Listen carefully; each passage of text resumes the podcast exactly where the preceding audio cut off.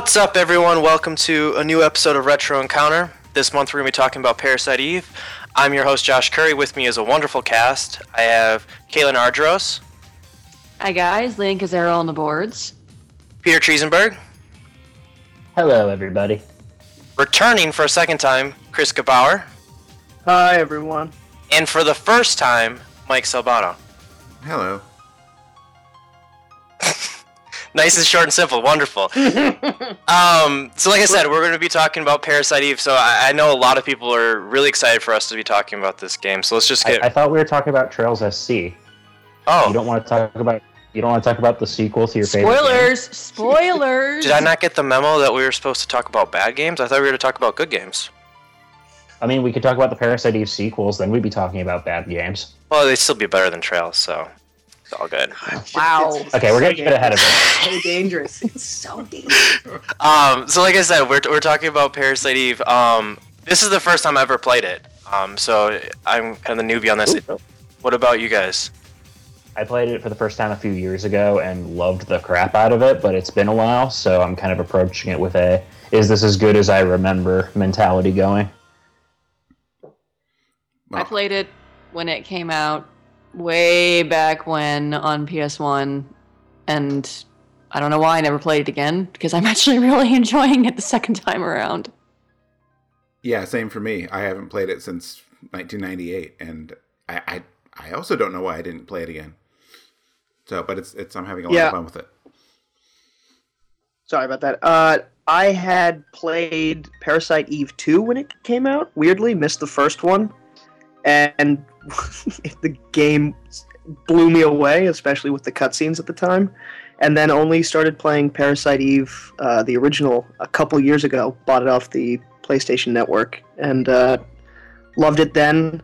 It crashed uh, after beating the final boss, so I'm hoping that this time through, it's uh, I'm actually going to be able to see how the game ends. That would be Nice. nice. Yeah, I, I, I never uh, I never played it because I thought it was a horror game. Um, and if, if you guys have listened before, I I'm not a big fan of the horror genre as a whole.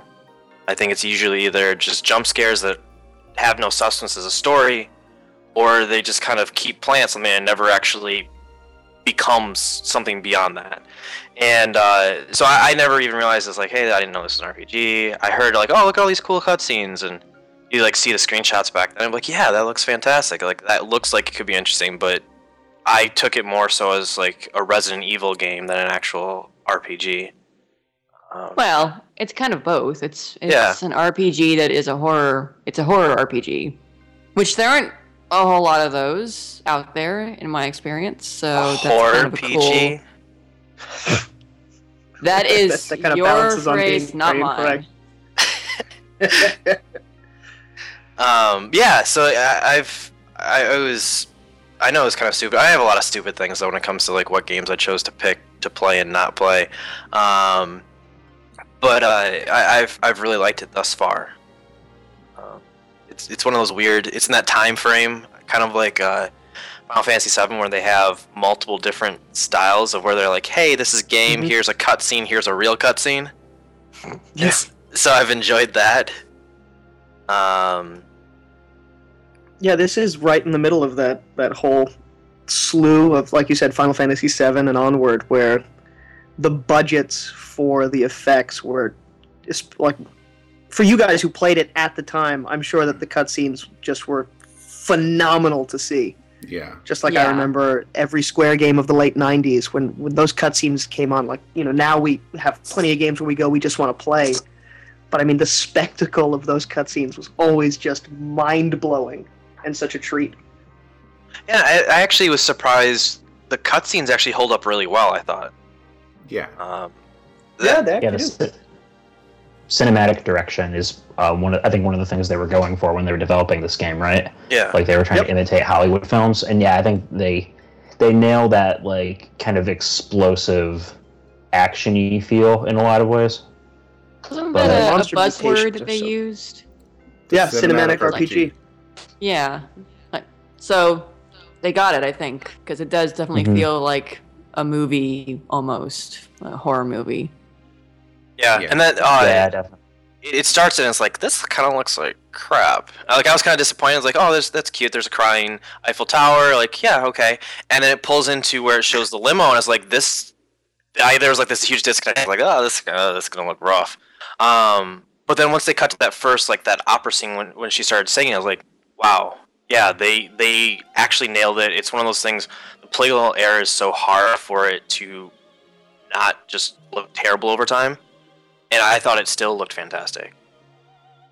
Just quick That little really- thing. It's the Statue of Liberty, not the Eiffel Tower, Josh. Yeah, Josh. It's been a really. what country are you from? it's it's been a really long week with school. This is my city. Let's let's get it to right. be to be fair, they're both French, yes, but correct. There we go. little history. Nice save. Learn Yeah. yourself some knowledge. yeah, that's embarrassing. Oops. Go, going back, the the Eiffel, the not the Eiffel. see what you did, Josh. I'm not the only one. okay, okay. Um, no, I was going to say the opera scene really sets the tone of the game really well because you have that like contrast between like you the op the you know the opera and that like kind of synthesized MIDI voice that's playing, and then all of a sudden people are on fire. yeah, Yeah, that that, scene is phenomenally strange. I love it. And then I is all like, I have a Beretta like in my dress. well, of course. Why, Move over, why move over, you? guy who brought me here. I'm going to take charge of this situation, and it's a really great introduction for the character Aya and for the and just for the game in general. Okay, so one small nitpick. Why doesn't that douchebag of a boyfriend date not explode into fire? So she could hit him in the face and proceed with her day. I mean, like the whole theme of like the first three. So, by the way, we're only talking about the first three days, so that everybody's listening. Um, the whole theme of three days is like everybody that's in the general vicinity of this dies violently or turns into a bloodthirsty monster. Why doesn't he? Is he such Maybe- a jerk that they're like, eh, he's already a monster. Leave Well, well, do we ever do we ever see him again? Maybe he just spontaneously combusted after he left the theater. That makes no Well, we hear from Daniel in the cop car that the guy got away, and he makes a joke about how he's a wuss in comparison to her and all the rest of it. So we know he survived, even if he gets hurt. But technically, we only see people die, but they say, you know, there are survivors from the events. It's just not as fun to show, you know, to show off the cutscenes with people running away, and that's it. So they usually show everyone just dying. I mean, It- this it is a guy who's like one of his first things he says is, "Aren't you happy I agreed to date you?" Or you know, Mhm. you should feel lucky that He's a scumbag. Yeah.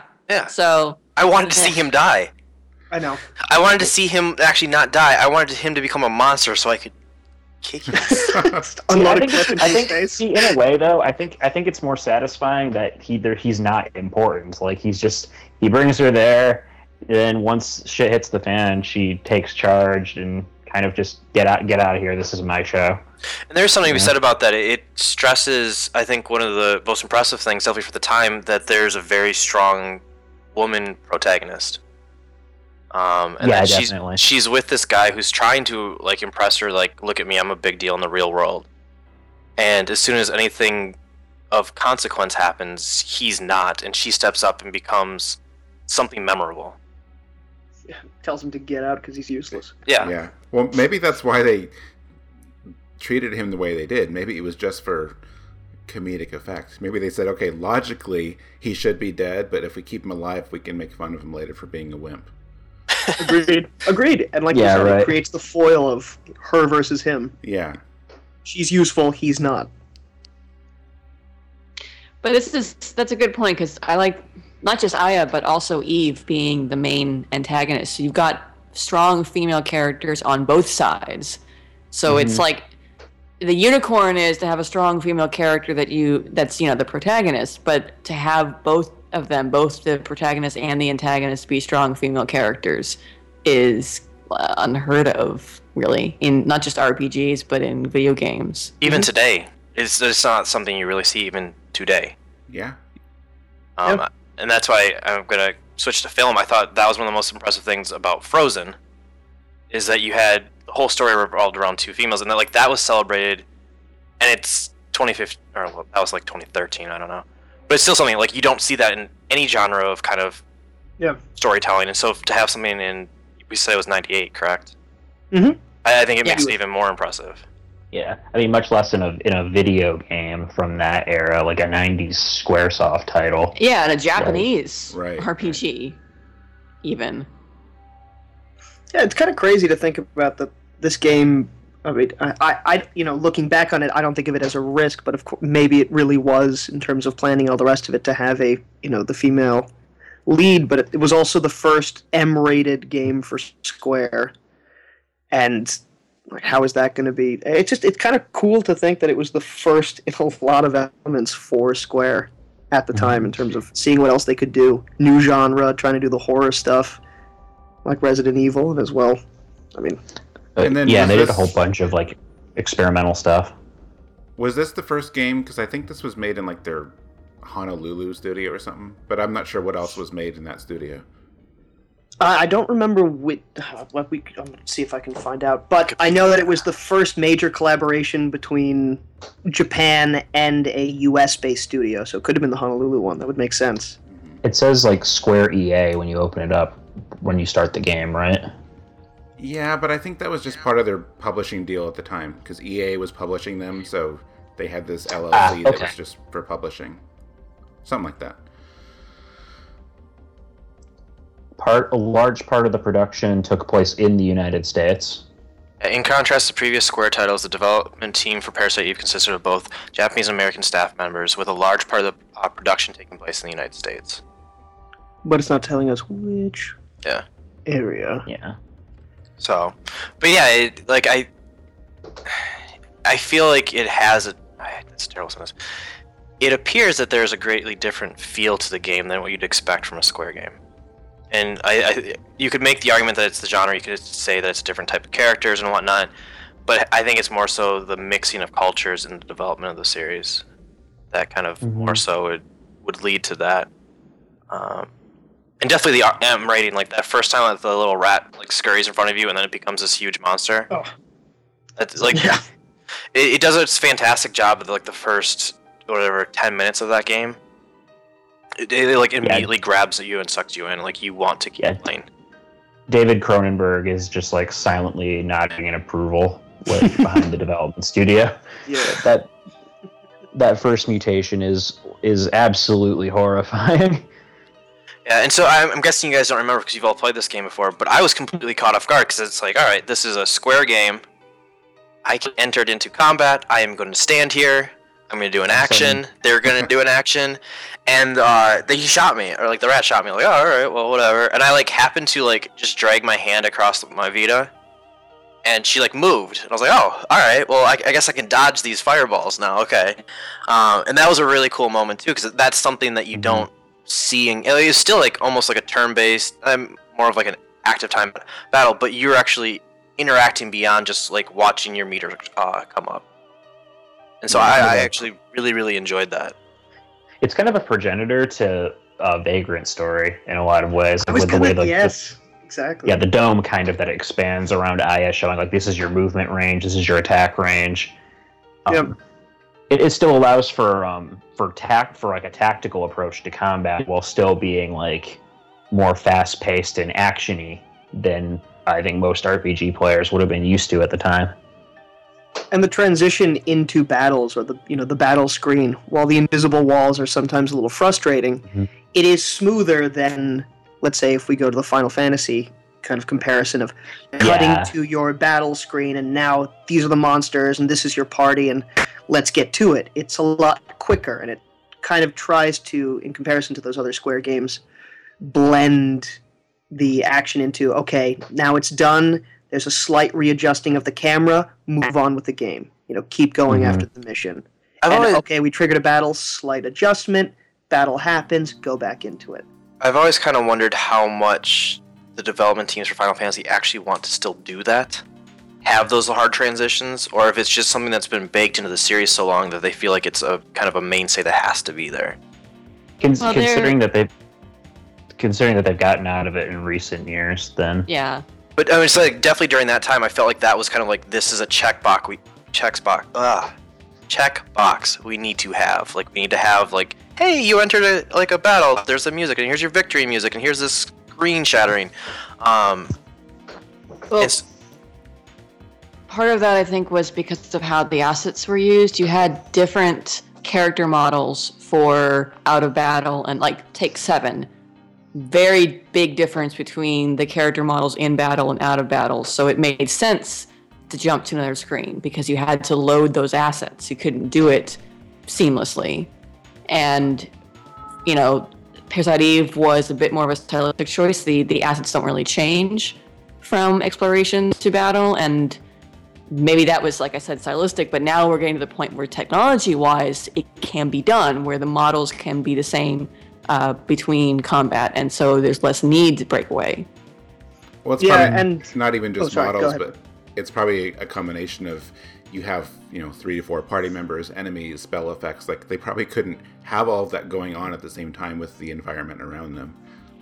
yeah hmm And I noticed you don't have roaming enemies like in Chrono Trigger, but it is kind of similar to the the field transitions from Chrono Trigger, how it would just like the characters move into position and the battle starts without like going to a separate screen.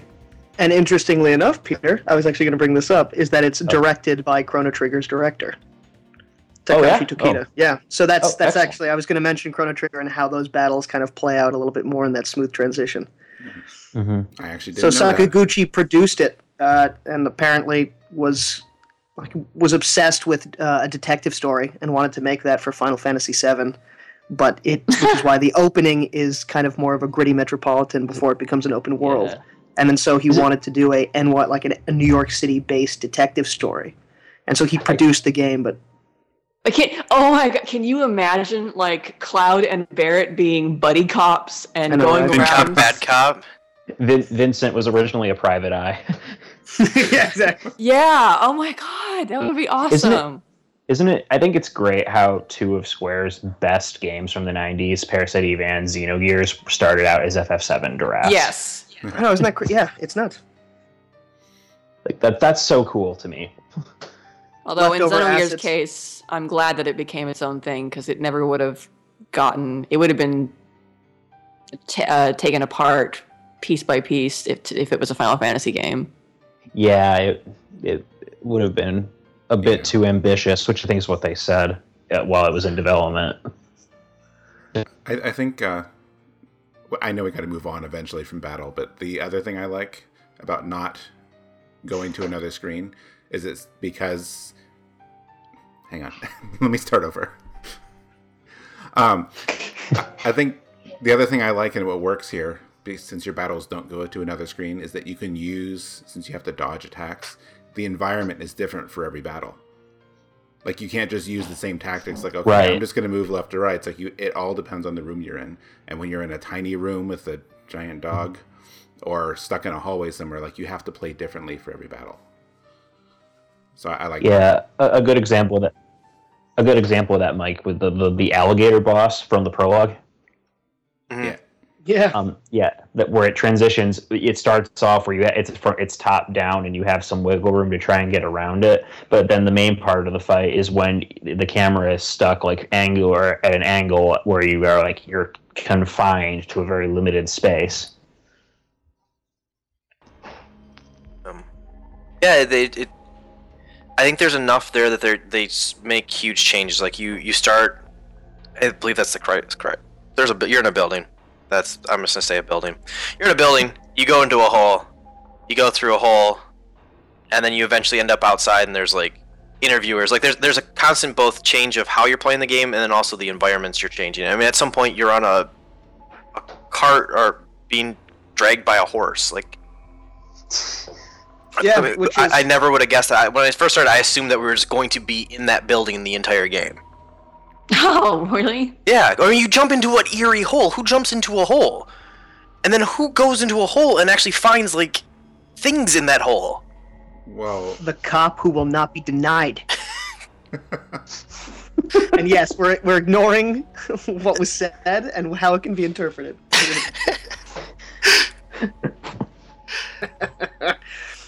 but you know, you talk about the horse, you know, the the cart, horse-drawn cart, or the like the carriage ride moment. I look I mean, I hate to be like as the, the the actual resident New Yorker here, but it's kind of it's a really cool little element to be like, oh yeah, this traditionally uh, kind of very holiday season type thing that a lot of people always say like you have to do in New York. Now it's kind of on its way out, but having the carriage ride in Central Park, and then that kind of very New York characteristic element becomes a mini boss fight which really to me makes the environment of the game a lot more believable of course is a loose term but it fits with the city and the idea of making a new york city story Yeah, and they, they hit all the oh. touch touchstones. You have Carnegie Yeah. Hall, you have Central Yep. Park. It's one of those things that anybody that's even semi aware of that city immediately, even if you didn't say it, is like, that's New York City. I, it's very obvious. It, I call it the Eiffel Tower, but we know what you meant yeah, I mean, like, yeah, I still knew what city it was. Um, the, I mean, it makes it. It does a very good job expressing that, um, very quickly. So I, I, I think it's it's impressive actually how much of the city you end up seeing. Yeah. So, as Chris, since you live in New York, does it feel like New York, or like, hey, this is some weird fantasy version of New York by someone who's never been there? i mean it, it is it is a weird fantasy version in the sense of the layouts of let's say the natural history museum. Uh you know the the main lobby does have dinosaurs but it's a different the skeletons are in a different setup and all the rest of it. So in, in that sense no it's not exact. But and, and you know central park do the do the paths take the exact turns and curves and bridges that they show there? No. But it does what i will say is it does get the feel of those locations right. Okay. like aesthetically it actually again it's an interpretation of but i think it it does get enough of the the core ideas behind you know what central park is like a fountain here with a nice path that goes along the edge of the park kind of thing it does feel like a spot that i haven't walked through before if that makes sense That sounds museum all a little bit harder but to, to say that it's exact because they're trying to make a very huge edifice into a few corridors for you to play through that sounds good, Chris. But I think Mike was really asking if we came visit you, would we Oh. encounter human-eating rats and alligators? I mean, there are parts of the subway I have not been through, so you never know. Uh, there are enough. There are enough giant rats that don't need to be mutated. If that's what you're asking. They're scary enough. They didn't need to make a horror game out of them. They could have just like set it in normal New York. Yeah, exactly. I mean, every every uh, like kids park growing up, you know, you would if you were going and like exploring the corners, you would see like the rat poison around because they are legitimately scary when you're a five year old child. They are a third of your size. so Happy thoughts, guys. Happy. thoughts. yeah, yeah, absolutely. Um, so this it's next not the size of dogs, and they don't breathe fire. that is true. So there's a plus. Um, so one of the things I actually both find super interesting and I actually really strongly dislike about the game is the whole kind of storyline about the mitochondria. It's So the plot. yes, I know it sounds really stupid. It is very You don't like the plot. pseudoscience-y. So it's it's one of those things. It's really really interesting because it it's not necessarily something you'd normally see in a game. I feel like, but at the same time, I find it kind of confusing. And by that point, it's just like, well, this is kind of stupid, and like just the chances of some of these things happening, like, uh, what's his name? Well- The guy that sneaks into New York to tell you that it was like his ex-wife or his wife that, like, it, there's like, it's too perfect of everything. I don't think it's his wife. I thought it was his wife. No. My Maeda, the scientist, he's talking about the original Eve, but he never mentions a relationship with her. no, it's just like this is a thing that happened in Japan before, but on a smaller scale. It was someone else's wife. Yeah. Which Oh, okay. and- Yeah, which science refer- Yeah, okay. he's referring to the novel, right? Because Parasite Eve is based on a book. It is based off of a book. Yes. Yeah, so I think that's what he's. It's like here was this other thing that happened in Japan that's totally connected to what we're doing, except not Yes. really because copyright is weird. Yeah. They, Oh, th- I this didn't is supposed to it kind of be a sequel to the book. Yeah, Oh. yeah. Did you guys see the movie? why. Not to go off topic, but No, There's a Parasite I've heard movie. of it. But I didn't even know it was a movie. but I, I, I assume the- it was based on the book. Yes, I think it was. Yeah, probably. Yeah, Because when I saw it on IMDb, it had almost exclusively Japanese names, so I'm pretty sure it's just the book. I'm on Wikipedia and it's based off the book. Okay. So So that's how we can get our prequel knowledge down the line. Mm-hmm. I I so I noticed that like I was kind of looking at stuff for it. I noticed that it, there was a book. I assumed that this was a retelling of the book in some regard. I didn't know that it actually served as prequel. That's actually cool. Yeah, I've always thought it was too. And by the way, since you're on mm-hmm. Wikipedia, do you know if everyone donated three dollars, this fundraiser would be over right now? Oh really? yes, that's true. It'd be done within an hour. That's right. The price of a They cup say of that every is all we need. I know. I don't know if you noticed because that um, fundraiser thing is like an entire page now, but Yeah, it's annoying. But then again, it is also like the number one source of information in the world. So yeah, we kind we kind of need it to stick around. I remember. Well, no, never mind. Way off So, topic. So yeah. Go So ahead, back- Caitlin. kind of earned the right. Well, no. So, what about you know? Is it just that it's pseudoscience that you don't like about the story, or is me- I mean, to me, it kind of reminds me of like you know, I I'm, I don't know if I'm the only one who's ever done this, but if you go to like the Resident Evil wiki, they will have an in-universe explanation for how all the viruses work, like how exactly how they mutate the body and like the symptoms as you're turning into a zombie or a giant tentacle monster or whatever, and that's sort of and it's like it's very very i mean it's not even like i'm calling it pseudoscience is is giving it too much credit but it is kind of like a weird hand wavy fantasy way of explaining what's going on in that universe and that's always how i kind of view the mitochondria. It's the t virus. What's also interesting is, like, I mean, uh, what I said at the beginning is that I played the second game first, and and I might be misremembering it this, but in comparison to the uh, to Parasite Eve, the original, they do have a lot more notes to find that ex- that try to, like what you were saying, Peter, kind of magically explain everything and give you all that Yeah. background. And- But yeah there is very 2 is little dialogue in this game. You know, where they really explain things. I mean, and dialogue in general is pretty sparse. It's very Yeah. uh, concise and quick, as more of like a jumping point, or almost you know the transitions between going from one location to the next. It doesn't really go that far. Like when you meet that first scientist in the Natural History Museum, he gives you maybe like three sentences of background, and everyone freaks out, and they're like, "Tell us more!" Nah, get out of my office. It's like, okay, thanks, sir. You could make this so And much wonder- easier for us. And I wonder if how much of that is they're trying to Im- to uh, mimic the pacing of a Hollywood film, where a lot of it is more focused on action set pieces than it is on plot. And then whereas Parasite Eve, whereas Parasite Eve Two was very much um, going after that Resident Evil style, Totally. like right down, yeah, right down to implementing tank controls and stuff. Yeah, I know, which is the huge downside. But you're right. It's also, I mean, this game, you uh, the, the Parasite Eve One, you could play in a day. I mean, you could sit Yeah, down, it's like start an to finish, and play it through. It's an eight-hour, maybe ten-hour game, whereas Parasite Eve Two is much more of like a, I think it's more like a 15 to 20-hour game. So it is a little Mhm. bit more padded out that way. And maybe I'm misremembering that, so people can correct me. And and the less said about the PSP one, the better. But But still haven't played it. you, you're not missing anything. That's what I've heard. I don't know. For me, it's just the the whole mitochondria is it. It's interesting because you you start thinking about oh like we all you hear the whole theory like we're all from the same like you can trace everything back and it, there's this one person from the beginning like you, it touches like on all those kind of thoughts and those theories and all that's super interesting, but it just seems flims. It seems very interesting and odd that even if you did have that and you were the original and anything of that, that you'd be able to blow up people and turn other things into like monsters. I don't. For sure.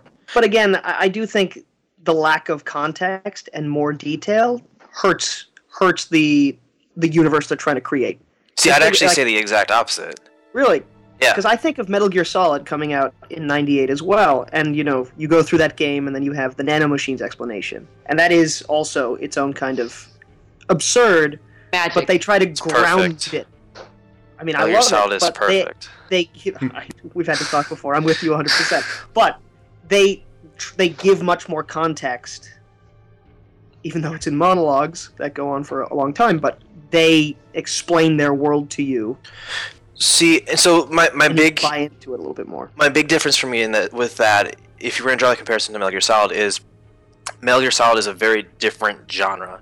I think when it comes to any type of horror, scare, survival, any of that, I think the minimalistic approach works best. Because anything that you can develop in your own mind of why this is happening, why this is terrifying, you- what's around that corner, is a hundred times worse than anything that they can ever say. And that whole mirage of what is going on dissipates as soon as you try to explain it. And so I actually think, to its credit, where it doesn't, where the game chooses to not explain things or lead it up to interpretation, that's actually where it is better.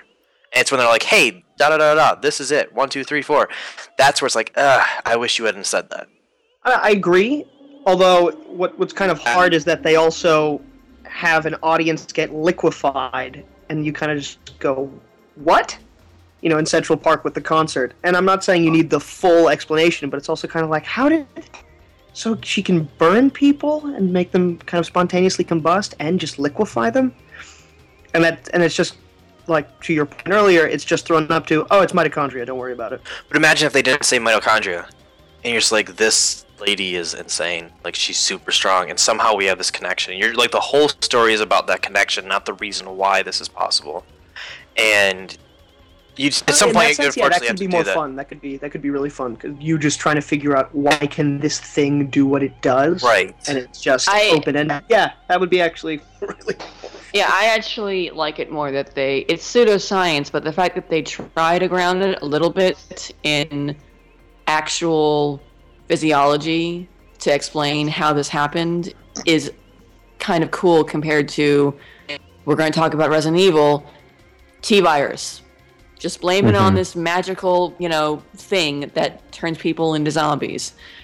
I mean, I don't remember a whole lot from my high school biology class, but I remember mitochondria and their basic Mhm. function, and that was a little bit cool to have them actually, you know, be talking, giving you a biology lesson. Because if anything like this happens, like anything even remotely like this happens in the real world, it's probably going to be based off of that biology more than some magic, you know, uh, drug that just gets out there. Yeah. Yeah, I mean, because there's enough, and I worked in the field. I, I know what we the government would do. They would, but they'd be able to stop it pretty quickly. Um, and that's so I agree. It would be much more something that is innate in, inside of us that they can't control. It's much more believable to have some crazy thing like this happen. Yeah, right. Yeah. Oh, we all have different opinions about that, apparently. Well, no, Which is cool. but, but that's Yeah. that's, yeah, that's just how. So I agree go. with your point about horror. Like, Yeah. I, I yeah, I like it's always scarier. What you can imagine is always scarier than what you're presented with. And the beginning of Parasite Eve is probably the more horror-oriented part of it, whereas later on it becomes more as the curtain gets pulled back and you find out more. I think it becomes more of like your your plot twist-driven JRPG story, Mhm. just with just with a healthy dose of um of body horror. But that's that's true of a lot of games in the genre, because True. and it, lo- just you know that by virtue of how the gameplay, how the story unveils, you as you learn more and piece things together more, they get a little bit less freaky. Yeah, yeah. because you, That's you why learn how to PT is perfect. Like you know, like Yeah, 'cause Dead you're always Space. Off guard. Yeah. Like the first, your first encounter with necromorphs is super scary because you don't know what they are. But as you learn more about how they came to be, it's yeah, the mystery is gone. So it's more just like, oh, monsters. Okay, shoot you. Yep. That's really a downfall of the audience. It, it's we would not be content to finish a 10, 20, 30, 40, 50 hour game and not have a conclusion with some sort of resolution. And we, we crave that yeah. resolution. We crave it so much that if it didn't have that, it's like the story's broken. I want my money back. You've completely screwed this up. And it's funny because then you'll have people come back around. It's like, oh, you told me too much. Like you ruined it by explaining things. And it's like, well, they they have to do it because there would be revolts if there wasn't that. Yeah, I mean, again, that's why I think right now with horror games, and I'm like you, Josh. I'm I'm I'm the worst when it comes to actually enjoying a horror game. They freak me out. But with all the games that you can now download, whether they be the Slendermans of the world or Five oh, God, Nights at what's Freddy's. uh, thank you, Five Nights at Freddy's, uh, was Outlast, and all those games that are short enough that they're not forty hours, twenty hours. They don't overstay their welcome. Whereas the downside to one, a AAA horror game or like a Resident Evil in a lot of cases is that sometimes you just learn too much, and by the end, or what Caitlin was talking about, Dead Space is a great example. It's amazing atmospherically and all the rest of it, but you adapt with everything you learn, and then it's an understood enemy, and it no longer becomes just absolutely horrific. There's a reason behind everything. So typically in this time, I'd usually like to talk about what we expect for the rest of the game, but unfortunately, I'm the only one that doesn't know what to expect. so that that leads a little bit less fun to this point. I mean, th- I think there's obviously a very obvious allusion to what's going to happen because Maeda, Maeda, I don't like ta- uh, talks about kind of giving birth to the ultimate being. I'm assuming that's going to be kind of the main plot line for the rest of the go is Eve trying to make that ultimate being and trying to stop it. Your deductive reasoning is strong. Woohoo! I win a cookie. that I actually, I know I just complained about pseudoscience and like too much. That actually sounds interesting to me, so I'm okay with that. Um, but yeah, it, I, I think I think it'll be it'll be really good. Um, one of the kind of next things I want to talk about though was kind of atmospherically how fantastic it was, and I think the main driving factor for that kind of goes actually with the music. Yes. So this was not my first exposure to Shimamura. That honor belongs to Super Mario RPG, but it's one of my first experiences ever her music, and I still feel like it's pretty distinct out of everything that I've heard from her. There's there's a lot of piano, and she she uses a lot of piano in her work. But the, one thing I usually think about when I think Shimamura is I think beautiful violin solos, and there's not there's not a violin i think maybe outside of the orchestral version of the main theme. It's a lot of synths and percussive elements that are being used to create melody and not and more like atmospheric melody. It's like there's there's uh, you know there are notes but it also feels more like it's just to create uh, an atmosphere than necessarily to make a hummable sound. And i really find that so cool. I I like Shimamura a, a lot. Everything I've heard from her is good, but I actually would love to see her do more like this. Yeah, to your to your comment on atmospheric music, I mean, especially the the track playing in Central Park when you're going through, it Mhm. it feels like variations on the Halloween soundtrack, and as in the the horror film. That's And- That's an interesting comparison. Yeah. And especially at that moment where you show up and you have an idea of what's going to happen you know daniel's like oh my god my son. And then you have this kind this ongoing tense kind of something's happening something's happening this f- frantic progression. Very i mean it goes on for a while. It's on loop of course but when you're going through trying to get there trying to get there i think it's a really cool play. And again going back to the idea of it being this horror cinematic rpg it does. F- I really like how they first. And again, I, I can't remember for the rest of the game, so we'll see how it goes through uh, as we progress. But the variations on actual cinematic horror, it feels like they really took that to heart, and even in the soundtrack, which I love. Yeah, missing I don't- perspective. Uh, missing that's perspective, which plays in Central Park and a couple other places. One of the best tracks in the game, I think. Yeah, for sure. hmm I don't remember a lot of later parts of the soundtrack, but like stuff like Primal Eye is the main theme, and the um the opera that serves as um the opera track that serves as Eve's main theme. I think are both really memorable pieces. That's that I associate with Shimamura, even if they aren't like her traditional style. Like I could still like you can still make out elements that are uniquely uniquely her. Yeah. You know what I like? I mean, besides the music, because I do love all the music, the battle themes, the It's true. since we played to the end of uh, day three, you get back to the well. Are we spoiling things? How, You can how- spoil Yes. everything you oh, want. Yes. Cool. Okay. When you get back to the police department, Marvin, it's been trashed, and um, there's a part where you're checking it out and you're talking to everyone, and then they tell you it's like, oh yeah, hey, you better go find Ben because he's with he's with this uh, dog and the dog's not acting right, and then the music shifts, and Yes. I, I forget which Mhm. track it is, but it just it works so well, like set the mood. Under the progress. yes, yes, Yes, I love that track so much. That's it's it's the kind of I'm gonna okay sort of dry here. It's the oh shit track because Mhm. it ha- happens when shit goes down, and that is And- yeah. And I like yeah, and you know it's a great track stuff. because it's actually it's a variation of the theme that plays when the, like the normal police station theme. There's the same sort of I don't know. It's not a it's not a piano, but it's some sort of um, electronic synth that has that little melody that's played in there, which is really cool that it plays in the police station when stuff is going down because it's sort of it's referencing it's the same area but in a different context. Yeah. I, I like. Oh, what I was getting at, wh- what I like, I don't know if anyone else like really hones in on this. I didn't my first time through, but I noticed this time. But the atmospheric, like sound effects, if you if you pay attention when you're walking Oh, anywhere, yeah. they're so good with just things like footsteps. Like I noticed it at the beginning this time in the opera house because you're walking, and then when you get to the back room and you're walking on concrete, she has different footsteps. You're walking in the police department, and there's mm-hmm. broken glass. If you Yeah, I walk- was gonna say the walk glass. over where the glass that. is, it's like they were paid a lot of attention to details like that, and I like that a lot.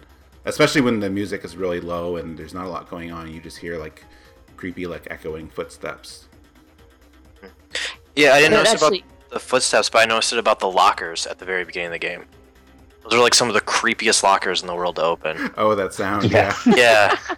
Yeah, Actually, that reminds me another detail that I really liked was whenever you save, you use a phone, which that's kind of cool. But I like how you can see her kind of flicking, flicking her head a little bit, like she's shifting her her head to get her hair out of the way so that she can put the receiver up against her ear. And I thought that was a really cool little uh, Oh, I didn't see detail. Huh.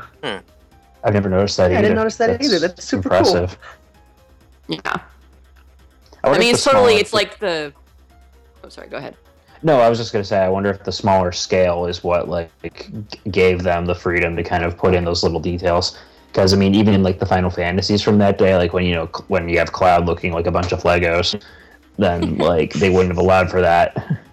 But this this game feels ahead of its time, in partic- particular particularly in regards just to the little like fine details we've all been mentioning, even for a Square game. Yeah, I think it's it's really cool. Like all those things, like Maeda um, adj- uh, adjusting his glasses. You know, you see Mhm. him like Yeah. reach for that, and that's that's neat that they were able to to throw that in there, despite you know the limitations of the console and, and the system. It's it's apparent now, but it's still neat that it doesn't feel maybe as static and as bad as you would think just based on the graphics because they put all that detail into movements and things like that. hmm And I do have to say too, in um, in regards to the graphics, I still think pre-rendered backgrounds look good. Like, uh, there's something about like that PS1 style of Yeah. game with like the hand-drawn backgrounds that just really appeals to me. It can be a little jarring at times with with character models, but I'm totally with you. I mean, FF9 is Oh, definitely, one of my favorite games, and I love Mhm. just the pre-rendered backgrounds. They still hold up. They really do. Mm-hmm. Actually, it made me thinking like point and click almost as well because I was furiously, you know, tapping X a lot to try and find the sweet spot to interact with stuff a lot of the time. Yeah. God, and that sweet spot is rough sometimes. And th- Yeah. is a lot of uh, there is a lot of walking around in circles trying to figure out how to get the game to register what you, it needs you to do. yeah, trying to get the zoo key, and I knew it was in that one room, and yet I could not figure out which locker or drawer. And then five minutes later, finally being in the right spot to activate the drawer in Central Park. It happened to me really early in the game on this playthrough. I'm like walking around this guy's like burnt up corpse. Like, how do I pick up this key? I know is on you. This is this is this is like I'm disgracing the dead here, but I really need this key. he won't be that upset about it. Hope not. I mean, he's already ha- he's already had the worst day of his life. So yeah, he got burnt to a crisp. Oh, I thought you were saying that he had to go to the opera. Okay. Oh. come That was the worst day. That was the worst. That was the worst day of You're Aya's the life. worst. Ah, I got Never jokes, make it to New guys. York, I'll actually take you to a real opera. Ooh, I'm excited. Blue excited. Mandate. I just realized, but you're a taken man. I'm sorry, Joe. Yeah, sorry. Uh, as long as you make me avoid all the humane rats, I'll go to the opera with you. I promise. I have a friend who works as a security guard at our symphony hall, so maybe we'll just I'll get him to like keep protect us from the giant mutant rats. That, Yeah, that's 'cause all that in every matters. opera. house, Let's be honest. Any music, concert hall. That's giant rats. Yeah.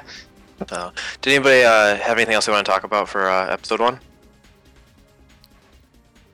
I take I that want- silence as a no. I Well, want I mean, a I- bigger inventory. Yeah, I was actually Yes. say inventory and the weapon customization just kind of feels a little hollow. I, I like the weapon customization. I don't like the fact that you ha- also have to spend those like level up points on like basic functions like bigger inventory. I feel like I feel like that should be focused more on customizing your weapons. I don't. I've never put any of those points into my weapons. Uh, They go only into my active time and my I was gonna say, inventory that's what I- space. Mm-hmm. Because I mean, like, I don't know. I, I'm gonna put points into a gun that I might get a better one in the next room of, And or you know, Yeah. better body armor. Yeah. Yeah. But I, I feel like to to me and and you could like feel free to disagree. I feel like like it would be a better system to just increase your active time bar and inventory slots as you level up, or base inventory Well, slots do. on like It getting. does. Yeah. Yeah, but but instead of getting the points, just No, get, it's have like, a bigger. I, I think he's But- yeah. saying that the uh, increases you get in levels should be substantial enough that it Ah. does. You don't want to increase it, or you don't even have the choice to because it, the system as it is does a good enough job. oh, Yeah, that's what I was. That's what I was trying to say. Yeah, and and then the weapon have the and like have the weapon system be a be a little bit. I don't want to say like have fewer weapons because that kind of takes away from the RPG ness of it. But maybe make it so make it like Resonance of Fate where you can swap out parts and stuff to make Huh. to like make your own crazy sniper rifle with twenty six scopes. Yeah, it's just it's just a cumbersome system to have to carry a tool or have a tool and then two items, and when you have a limited inventory space, that's now three mm-hmm. slots. With nothing stacking. It's Exactly, A stack, so- yeah. I, I don't know. I guess that's because that's maybe that's the survival horror thing. You're used Yeah. to I I think it's a little too close to the Resident Evil thing. Yeah, it's like I get Mhm. why it works there, and you have a little grid, and you have to make things fit in there. But I'm like, I don't really want to use a third of my inventory for a bunch of uh, medicine, Mhm. but I do. Yeah, and the Yeah. only way to do storage in this one is to go back to the police station, unless I miss something, or just leave or you it. can Yeah, leave it in a yeah, leave it in a random chest. treasure chest and Yeah. Yeah. and come back for it later. instead of like a storage box that you find in multiple locations that's just holding things. But that's kind of disingenuous because you don't really backtrack in this game. Like you kind of go from zone to zone. And then back to the police station as a hub. Yeah. Yeah, and you have the option to go back, but you never Sure. really. I don't think you ever really need to. No. Well, unless you want Torres or Wayne to uh, mod your weapon, which modding only means adding an extra slot to put another bonus in, and you have to Yeah, give them but- a mod permit or a card for it, which is eh. yeah, it's it's a little gross. yeah. Mm-hmm. Uh, does anyone remember? I forget what is the use of the junk that you get that you give to uh, Oh, Wayne? I know it. I know it does something, but I can't remember. Like I don't I, I I know it does something too, but the game never explains what it's for. Wayne will you know say if you want give me it, but he never tells you what you can do with it. Apparently, people farm it, so it must be important somehow. Yeah. to Maybe we'll find out Later on. later. Yeah, I've just ignored it so far this playthrough. I just just because I'm I not guess- sure what it is and I don't want to waste my inventory slots. It looks like it's some. ki- It's. It looks like it's some kind of like augmentation to like add like effects to your weapons. Like I'm reading like acid cyanide, and I don't remember if I ever even bothered with it on my my first playthrough. So this is all kind of new to me. But potentially it does it does open up more customization if you get junk. Is that like yeah, and poten- for like the post game stuff then? Because no one ever gives you the option to do anything with it so far yeah, in the that, main game. that could be it. That could be it too, because the post game apparently like the, the the optional dungeon that opens up and everything is wickedly difficult. It looks like you have to get 300 pieces, and you ah! get, and you get something. Yikes! Oh, time. So that's probably why you never saw it because you probably never got 300 pieces. Oh nope. I beat I beat the game and was like, that was fun. I actually had fun. Don't want to change that. Not going after the junk. Yeah, no, thank you. Dot JPEG. 300. Apparently, it carries over to new games though. I, Oh. Okay, so yeah, Okay, that makes more sense for- then. for New Game Plus then. Okay. That sounds do like a think- '90s thing to do to make sure you play the game multiple times. I do think it's Eh. I do think it's cool that a, that a game like this has like all the trappings you'd expect from a Square RPG, up to and including like optional bosses and little hidden secret systems, despite being such a short game. Hmm Like it, it's it's despite being like b- despite its brevity, it's still fully featured. It has like everything you'd expect from a Square title at the time. Well, actually, just to kind of piggyback on that, do any of you guys feel uh, the game being a little hollow and how linear it is, or are you okay with the how it tracks from just moment to moment, you know, set piece to set piece? So, with the exception of like something like Skyrim, ignoring that, I'm always more partial to something that's linear. Um, almost Okay. all- every time because I I play for the story most of the time, Sure. and when you have a more linear experience, you can have pacing that works. You can have And more story. detail. Yes, you can have story that you know everybody's going to go through this hallway at this time after experiencing this. I, I think it's much easier to tie your music to specific notes, have the uh, character go through a full range of emotions, anticipation, be scared about this or worried about this. You can't have those hollow moments. I, I've talked to somebody about recently about this uh, from the site about like uh, Fallout and like you lose your kid, but then you're like, oh, I'm gonna go build a town and do this Yeah. and do that, and like you you can't get sidetracked with their stuff. You're you're maintaining the main goal. Um, I think it usually makes for a more cohesive Mhm. experience. Yeah, Good I, agree. I agree. I agree. Especially Yep, with c- you know sorry. it being a cinematic RPG, you, you can't Mm. have a film that lets you meander. Otherwise, it gets you know it doesn't work really well. So, I think the pacing has to be like that because it is in the end more of a story Mhm. being told than a get out get out there and explore this the world kind of thing. Mhm. It, um, if it had been like a Final Fantasy, Mhm. I wouldn't have liked how, how restrictive it is because in Final Fantasy I would prefer a more open experience. But here, for a story focused game, definitely I like the linearity. And I can respect that, but I know it gets so much crap for this. But I thought 13 was fantastic with how linear it was at the beginning of the game. Well, that's what Um, actually, J- Josh, you actually, I was literally just going to bring up Final Fantasy 13. me too. That's that's perfect. Um, uh, uh, I think with Parasite Eve, um, explore when when you have such a linear focus, it makes those little moments of exploration that you get that much more impactful. And I was thinking of Final Fantasy 13's moment when you step onto Gran Pulse and all of a sudden there's stuff to do. It's overwhelming in 13. Like it, it's one of those Yeah. things. Like I, I don't know where. Like there's just things everywhere. Like what am I supposed to do? And I, I think it's supposed to like. The great thing about that, when you have moments like that, it's what the characters are feeling as well. And I and that's I go back to when you have these linear experiences, you're going through the exact same emotional pull that your character should be feeling as well. And I think 13 when it, it puts you on pause like that is like we are a place that we're not supposed to be. This is very foreign. You've had 30 some odd hours doing a linear game. It being open like that, it feels foreign to you, and I feel it fully encapsulates what you should be feeling in that moment. Mm-hmm. Yeah. Plus, there's like an interesting divide between like the con- the confinements of Cocoon and the grand open spaces of the free world. But that's another game Yep. for another day. Yeah. Um, But, Paras- but Parasite Eve does have like you know there's like the warehouse where you can get some hidden weapons and there's a secret boss and then there's the whole post game dungeon that actually gives you more story context. Like that's all really cool, but I think it's made more interesting to me because the main game is such like a straightforward ride.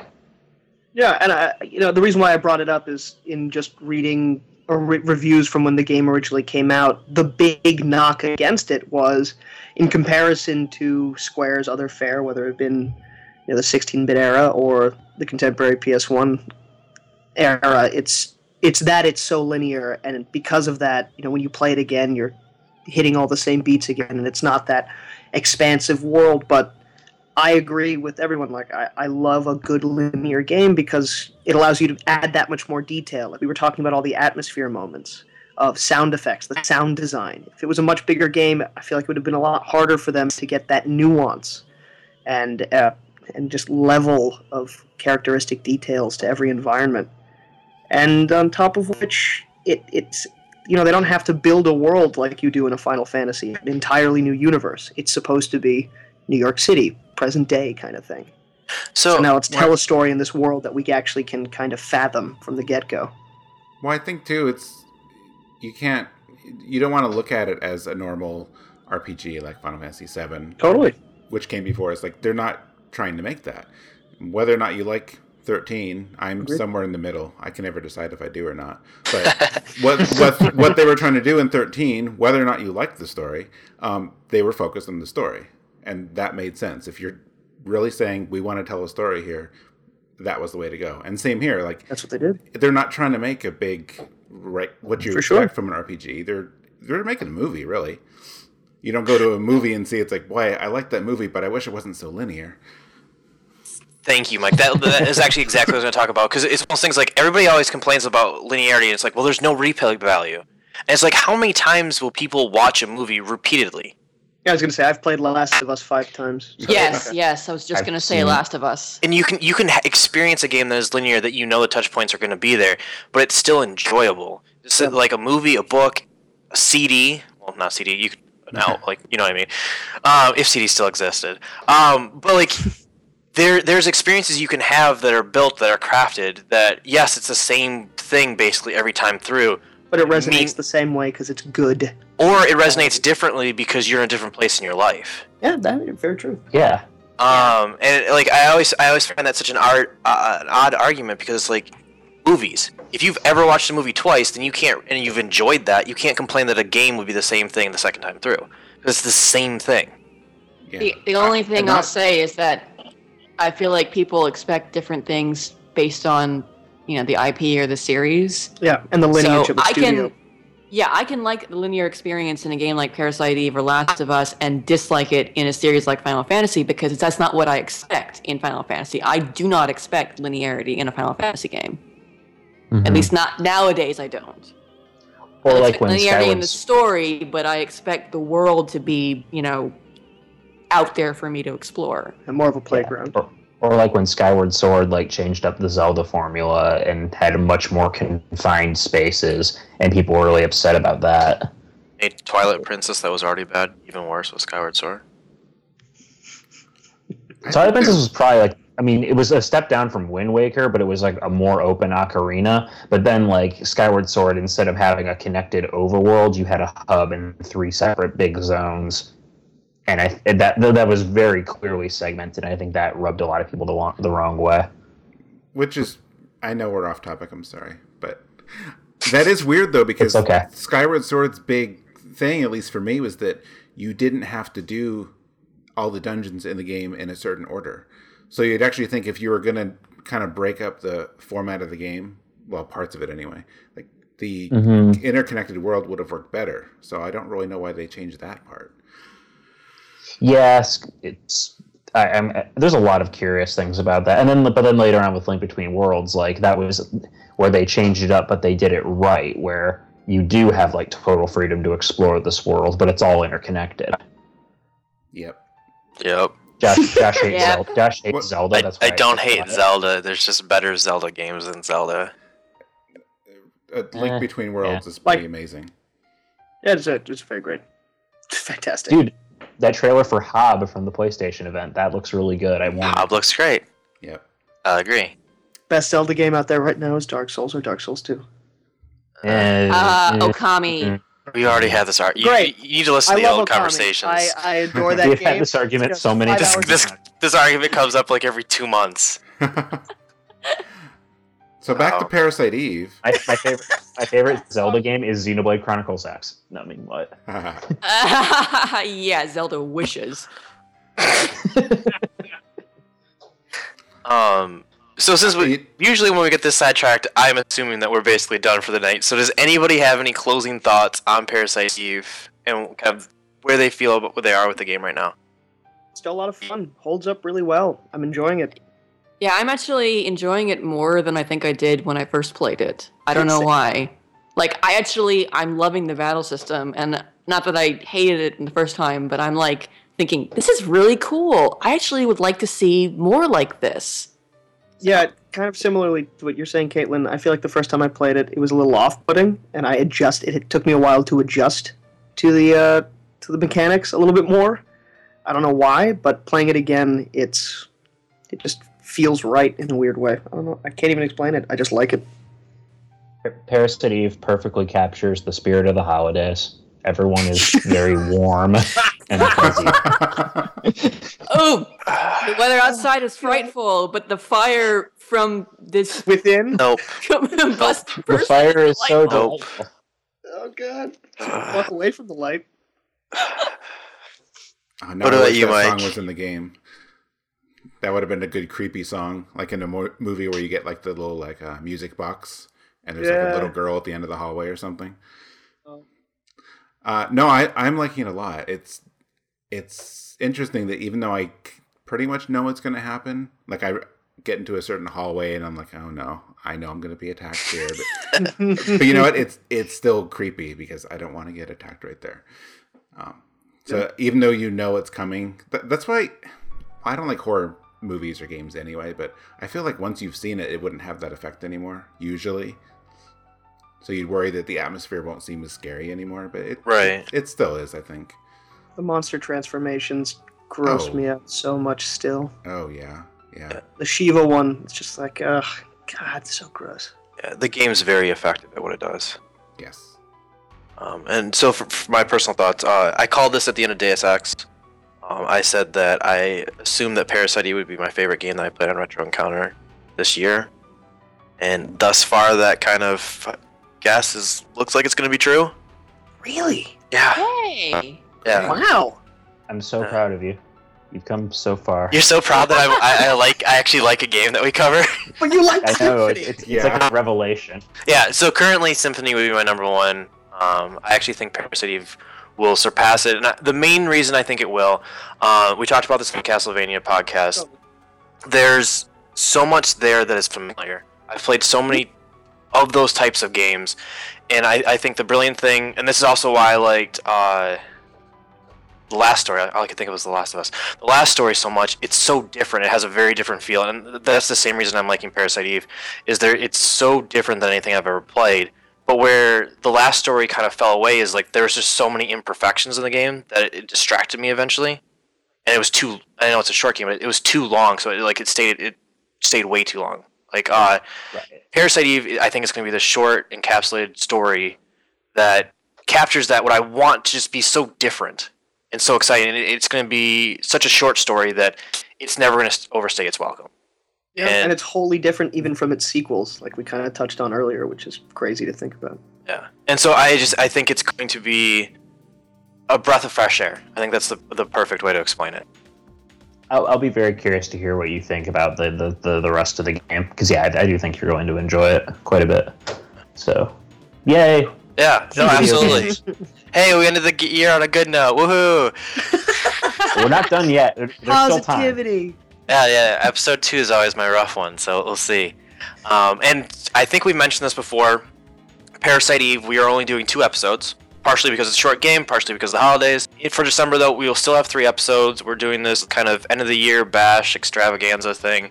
Um, it's going to be a bonus round, uh, so if anybody caught the Blizzard encounter, bonus rounds are going to be kind of side stories to podcasts where we either cover general topics like we'd probably at some point tackle that Zelda conversation and actually nail down what we think is a good Zelda and what it actually is a Zelda game. Um, or we can have kind of like long stories that we know we couldn't cover in a month, like I don't know, like a Final Fantasy IX. Um, Sure. Oh god. or like a Persona 4, which I desperately want to talk about. And then we, on the same time, we can do conversations like we're going to do kind of end of the year. We're going to talk about just all sorts of crazy stuff. But I think you guys will really enjoy it. So, like I said, only two episodes for this, so just everybody's aware. In the meantime, that's going to do it for us at Retro Encounter. Uh, please send your emails to retro at rpgfan.com. Be sure to go on the boards, voice your comments, thoughts.